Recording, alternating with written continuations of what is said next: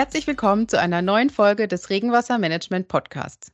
Wir knüpfen heute direkt an eine vergangene Folge an, und zwar Folge 41 über nachhaltige Baulandentwicklung. Im Gespräch mit Norbert Justen von der ENET Südhessen redeten wir darüber, welche Rolle Regenwassermanagement bei der Baulandentwicklung spielt, wie sich das Ganze so entwickelt und was eigentlich Energienetze mit Entwässerungssystem gemeinsam haben.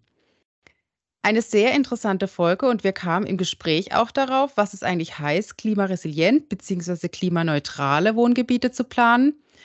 Dafür haben wir uns entschieden, eine extra Folge zu machen, die Sie heute hören.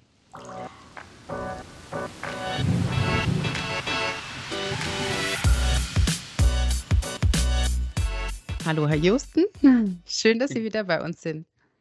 Grüße Sie, Frau Haller. Ja, schön, dass ich Sie hören kann, beziehungsweise, ja, Sie haben schon im Prinzip in der Einleitung die beiden Themen, die wir heute besprechen wollen, ja, angedeutet, die ja doch in ihrer Thematik sehr komplex sind, aber wir werden versuchen, hier ein, ein paar Faziten zu, zu, schaffen, entsprechend ein paar Grundlagen zu schaffen, die vielleicht auch äh, für den Hörer verständlich wird. Ähm, vielleicht noch kurz für die Hörer, die neu dazugekommen sind. Herr Josten ist Abteilungsleiter für Baulandentwicklung bei der ENET Südhessen und er schließt zusammen mit seinem Team Baugebiete für Investoren und Kommunen. Richtig? Richtig. Ja. Ähm, ich fange mal so an. Sie sagten beim letzten Mal, dass grundsätzlich jedes Baugebiet nach den gesetzlichen Vorgaben klimaresilient geplant wird. Was heißt klimaresilient? Sagen wir mal so, das Wort klimaresilient ist ja gerade jetzt in, in sozusagen bekannt geworden.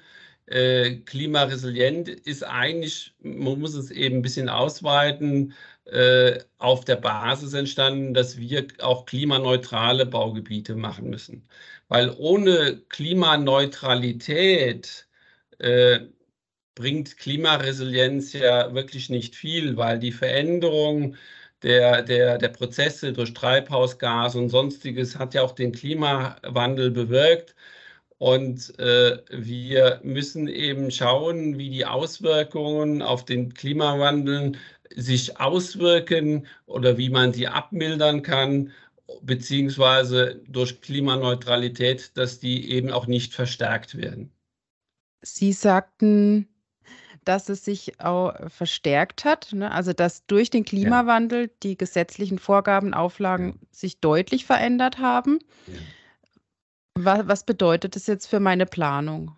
Also ich sage mal, bei einem Baugebiet, also die Planungshoheit ist und bleibt bei der Kommune. Sie hat ihre gesetzlichen Vorgaben, die sie ja entsprechend umsetzen muss. Hier gibt es eben gerade in den letzten Jahren deutliche Veränderungen. Und wenn ich bedenke, aber wie schon gesagt, ein Baugebiet vor noch zehn Jahren, da war zum Beispiel aufgrund des Wasserhaushaltsgesetzes äh, ja auch kein Trennsystem erforderlich. Jetzt, äh, man fing eben erst mal an, die, die, das Thema Trennung von Schmutzwasser, Oberflächenwasser oder anderen Wassern. Es gibt ja auch noch Gelbwasser, Grauwasser. Jede Wasserform hat ja so seine Definition und äh, seine Behandlungsmethode oder wie man damit umgehen kann.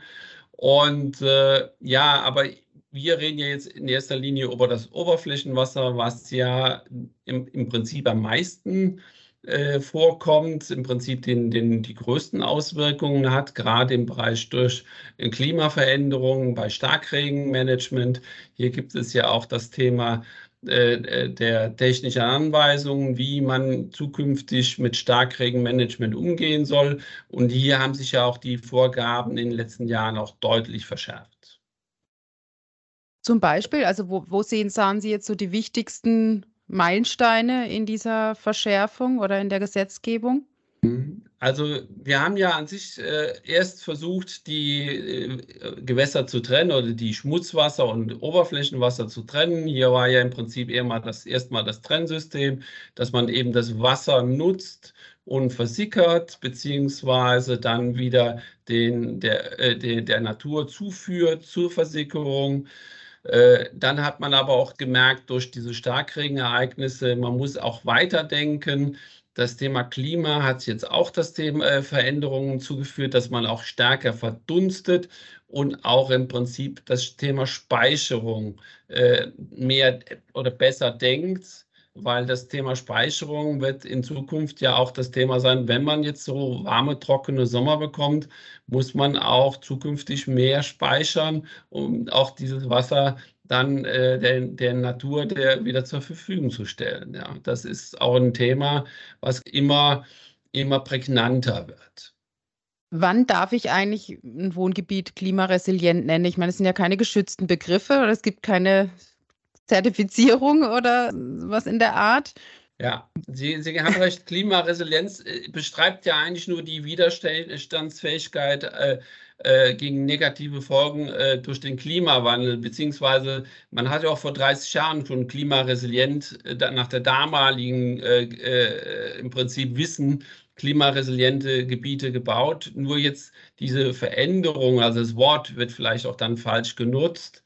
das Wort ist dementsprechend jetzt sind Veränderungen da, die durch eben durch äh, diese Treibhausgase in erster Linie gefördert werden. Wir haben eine Erwärmung der Erde, äh, durch die Erderwärmung und dadurch haben, äh, sind etwas krassere Klimafolgen gegeben und diese dann entsprechend umzusetzen, kurzfristig oder langfristig, das ist natürlich eine Aufgabe, die jede Kommune dann jetzt äh, vor sich hat und wo sie auch dann entsprechend mit umgehen muss. Aber so richtig ein Zertifikat äh, oder ein Messverfahren, wo es ein, ein Messkatalog, ne, ein Maßnahmenkatalog gibt es in dem Sinn so nicht, richtig? Nein, also das Thema Zertifizierung ist sicherlich ein Thema, äh, das man, hat man es ja auch äh, in Deutschland sehr äh, gerne nutzt oder auch in der westlichen Welt. Es gibt ja verschiedene Zertifizierungen. Ich meine, das DGNB-Zertifikat ist zum Beispiel mehr auf das Gebäude bezogen. Mhm. Aber hier gibt es auch Veränderungen. Hier wird es in den nächsten Jahren auch Zertifikate für vielleicht für Quartiere oder für Ortsteile geben.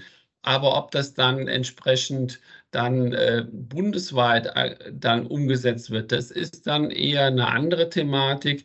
Äh, die dann entsprechend auch wieder geplant werden muss. Es gibt ja jetzt äh, neue Vorgaben, auch hier in Hessen, mit dem Thema kommunale Wärmeplanung, dass eben Kommunen hier also entsprechende Regelungen schaffen müssen, äh, wie in Zukunft die Wärmeplanung auch klimaneutral umgesetzt werden kann. Was ist eine Wärmeplanung? Das ist eine gute Frage. Also Wärmeplanung ist, es ist eher ein strategisches Thema. Ähm, welche Energieformen nutzt man entsprechend hier, um die Wärmeversorgung äh, im Prinzip im, im Land oder in einer Kommune zu gewährleisten? Man will natürlich immer mehr von fossilen Brennstoffen wegkommen und mit erneuerbaren Energien hier agieren, äh, mit dem Ziel natürlich 2045 klimaneutral ganze Kommunen im Prinzip mit Energie zu versorgen. Eben auch nur Strom und Wärme ist da eines der Hauptthemen. Mobilität kommt dazu. Das sind alles die Themen, wo eine Kommune im Moment natürlich äh, sehr äh, schwer dran agier, agiert, wie sie sich entsprechend aufstellen wird. Okay, wer stellt denn schlussendlich die Anforderungen? Also gerade Sie, woher bekommen Sie jetzt bei der Baulandentwicklung die Anforderungen und welche sind es dann konkret?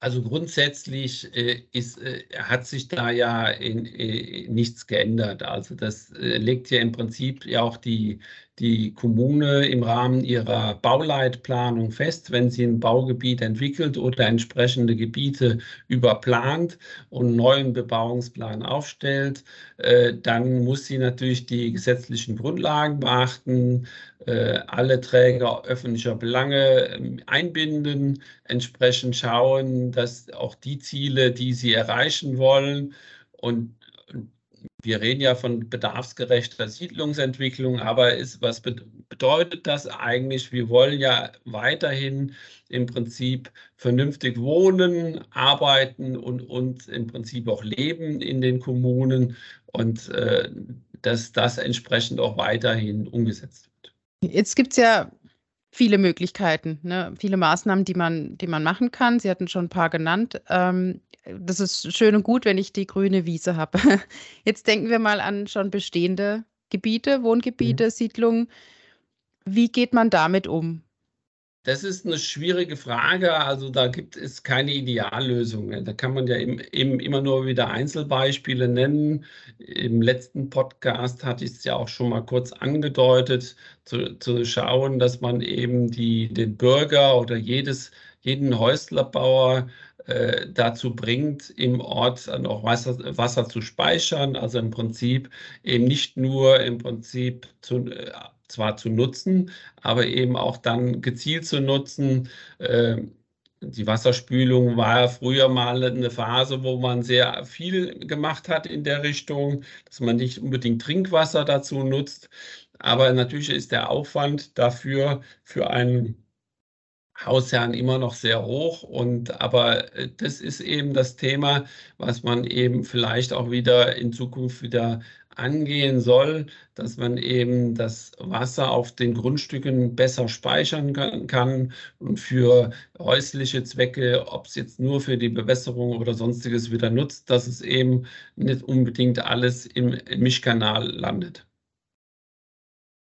Okay, das war jetzt eine Variante für den für die Einzelperson, für die Privatperson, aber was wird jetzt was kann von von der Kommune her gemacht werden? Ja. Kommune hat ja natürlich größere Immobilien, da geht es ja in erster Linie um Hallen und sonstiges. Also ich sag mal, das, das, da gibt es ja, Sie haben ja eher das Problem, dass die, die Bewässerung der, der großen Bäume in den Straßen, dass das in Zukunft, in Zukunft besser äh, gesteuert wird. Also da muss man sicherlich auch investieren, äh, ob mit Speichersystemen in den Straßen, aber das, äh, wenn, wenn eine Straße grundhaft erneuert werden soll in Zukunft, muss man eben auch Themen wie das Thema von Speichern von Wasser dann auch neu denken. Äh, da gibt es natürlich jetzt im Moment noch äh, schon, schon erste Ansätze, aber eben das muss sich, glaube ich, grundsätzlich überall entsprechend etablieren. Ja, also das das kann, kann, man, kann man jetzt auch in der Kommune nicht vorschreiben. Der, die eine Kommune hat ein Problem vielleicht äh, mit, äh, mit, äh, mit den Bäumen, die andere Kommune hat äh, Probleme im Prinzip, äh, wie sie überhaupt das Wasser äh, abführen kann. Ja, also das kommt eben auf die, das Gebiet selbst an. Mhm. Also sehr, sehr individuell. Ja. ja. ja. Sie hatten es vorhin so schön unterschieden in dass es eben ähm, soziale Anforderungen gibt, ökonomische Anforderungen, aber öko und ökologische Anforderungen. Das sind die normalen Aspekte einer jeden Bauland oder jeden Entwicklung, jeder Kommune muss ökonomisch, äh, sozial und ökologisch denken. Äh, ich, das Thema wenn ich äh, Veränderungen schaffe, ist es ja, hat es Einwirkungen auf die Ökologie und äh, entsprechend der Mensch äh, verändert die Umwelt und wir müssen entsprechend schauen, dass eben diese Umwelt aber auch in, in Gänze erhalten bleibt. Ja, es kann nicht einfach sein, dass wir alles zupflastern und haben dann nicht entsprechende Maßnahmen. Äh, da ist ja ganz klar auch in den letzten Jahrzehnten das Thema Biodiversität in, in den Vordergrund geraten, äh, weil immer mehr Artensterben da ist und äh, hier auch entsprechend agiert werden muss. Hm. Ich denke mir, man muss bei, bei auch in, in vorhandenen Kommunen, man muss mit den Leuten reden. Das Thema Kommunikation ist da, glaube ich, eine ganz wichtige Rolle auch einen Ortsteil zu binden, Bürgerinformationen zu machen, zu schauen, mal wieder im, ich, ich bin da eher der Verfechter, im Kleinen zu agieren, zu schauen, mhm. gibt es äh, gibt es eine Straße, die vielleicht anders denkt, dass die Leute sich zusammentun und sagen, hier, wir wollen jetzt in der Straße äh, vielleicht eine andere Energieform finden für uns. Wie ist das Thema äh, Sonne, wie ist das Thema Erdwärme oder so weiter. Das ist eben, dass man eben im Kleinen anfängt, diese Themen zu denken und die dann entsprechend dann mit der Zeit immer mehr verknüpfen muss. Und das ist ja dann das Ziel einer Stadt, dass diese, diese Themen dann nicht nur die können eben nicht für alle gedacht werden. Das muss auch dann der Bürger selber muss dann mitmachen, entsprechend vor Ort dann das zu machen und dann im Prinzip, wenn dann äh, aus kleinen Systemen große Systeme werden, dann, dann mit dem entsprechenden Know-how dann zu verknüpfen und dass dann entsprechend die ganze Kommune einen Vorteil davon hat. Mhm. Und auch eben die Themen, die wir eben gerade betrachtet haben, die Aspekte des ökologischen, sozialen und äh, ökonomischen äh, Bereiche dann entsprechend geregelt werden. Das finde ich eigentlich ein sehr schöner, sehr schöner Abschluss, ne, dass man eher vom Kleinen ins Großen denkt, dass man Vorbilder schafft, die gut funktionieren, die umgesetzt werden konnten, vor allen Dingen eben nicht nur in der Theorie viel äh, sich überlegen, sondern praktische Beispiele schaffen, die dann für alle tragbar sind, nicht für, für die Bürger ähm, als auch für die Kommune, außer für die Unternehmen. Obwohl die Kommune muss natürlich auch ab und zu mal ganz groß denken. Das ist nämlich das Thema der kommunalen Wärmeplanung, dass eben eine Strategie geschaffen wird. Wie, wie will ich denn in Zukunft damit umgehen? Also es muss von beiden Seiten irgendwo hm. ein Weg gefunden werden. Einerseits vom Bürger her, vom Kleinen her, aber andererseits von der Kommune, vom Großen, der dann entsprechend sagt, das wollen wir aber mit euch erreichen. Und wer ist denn bereit, da mitzumachen? Man muss ja auch dann die Leute, auch, also den Bürger dann entsprechend mitnehmen. Und dann und ist es auch, glaube ich, hm. genau. Äh, es ist auch eben immer wieder das Thema, äh, dass wir dann äh, die Themen zu komplex fassen und teilweise mhm. dann handlungsunfähig werden. Und das ist etwas, was ich eben nicht gut finde, ja. weil die Handlung ist etwas, was uns weiterbringt und äh, nicht unbedingt, wenn man jetzt sagt, auch das ist alles zu teuer und es bringt uns äh, zu keinem Handeln.